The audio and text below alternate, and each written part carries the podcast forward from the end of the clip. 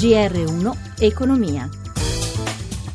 Buonasera da Giuseppe Di Marco. Anche oggi una chiusura poco mossa per le borse europee con Piazza Affari sopra la parità. Per i dettagli ci colleghiamo subito con Milano dove c'è Michela Coricelli. Chiusure tutte positive per le borse europee ad eccezione di Londra che scivola sul finale perde lo 0,15%. Il Fuzzi Mib Milano più 0,46% come Parigi più 0,47% e Francoforte il rialzo dello 0,31%. Comunque le piazze del vecchio continente non sono state scosse affatto dall'attentato in Gran Bretagna. Wall Street, dopo una fase di maggiore incertezza, ha preso la via dei rialzi, prosegue positiva Dow Jones più 0,21 e Nasdaq più 0,15%. A Piazza Fari c'è da segnalare Banco BPM che ha brillato in questa seduta più 5,88%. Bene anche Prismian più 2,5%, Telecom e Unipol invece, invece cedono un punto e mezzo. Lo spread, il differenziale fra BTP italiano e Bundo tedesco stabile a 171 punti base, l'euro l'euro recupera ancora terreno, poi perde qualcosa, si scambia in questo momento a 1, 12 e 22 contro il dollaro. Linea allo studio. Grazie a Michela Coricelli. Ora do il benvenuto al professor Stefano Manzocchi, che è il nostro ospite della settimana, docente di economia internazionale alla Luis di Roma. Buonasera. Buonasera.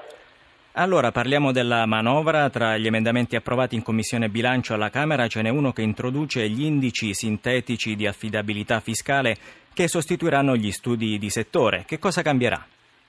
Ma è un tentativo di stabilire un rapporto migliore tra l'amministrazione fiscale, l'Agenzia delle Entrate e il contribuente. Si tratta di un sistema intanto più flessibile rispetto ai vecchi studi di settore e poi un sistema per così dire di premialità, nel senso che nel tempo l'affidabilità eh, e quindi la fedeltà fiscale del contribuente verrà premiata anche con una maggior eh, diciamo, capacità di ehm, eh, rispondere alle esigenze e di ridurre gli adempimenti de- per il contribuente. Oggi il ministro dell'economia Padoan, al termine della riunione dell'Ecofin, ha detto che il mondo dopo il quantitative easing non sarà così brutto, ci saranno tassi di interesse più elevati, ricavi delle banche più sostanziosi e una maggiore inflazione. L'Italia però eh, non rischia di ritrovarsi con un'inflazione elevata senza aver assistito allo stesso tempo alla ripresa della crescita? Ecco, questa è un'equazione molto complessa da affrontare perché naturalmente per le banche eh, un rialzo dei tassi significherà più redditività e potranno sistemare meglio i loro bilanci.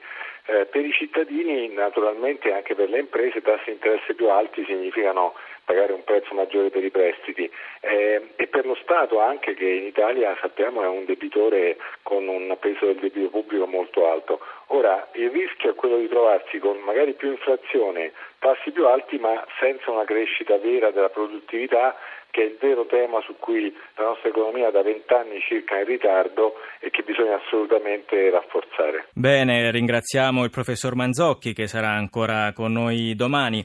E mentre riparte il dialogo tra Confindustria e sindacati, domani sarà la giornata dell'Assemblea degli Industriali, la seconda sotto la guida del presidente Vincenzo Boccia. Tra i temi portanti il sostegno alla crescita e agli investimenti e la riforma del modello contrattuale. Sentiamo Paola Bonanni.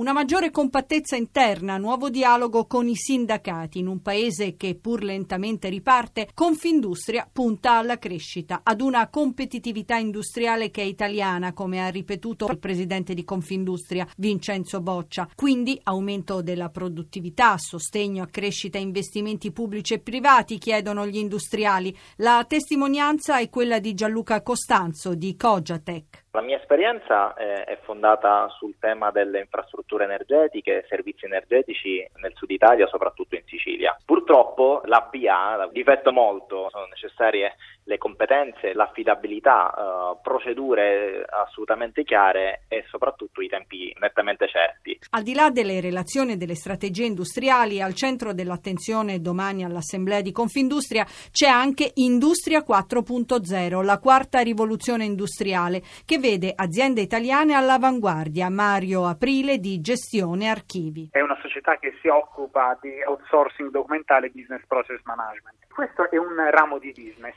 quindi la custodia fisica e all'evenienza la digitalizzazione e l'invio telematico.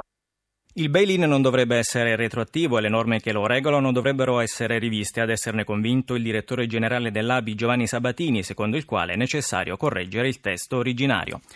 Bene, per oggi è tutto, grazie a Cristina Pini per la collaborazione e a Mauro Zaninotto per la parte tecnica.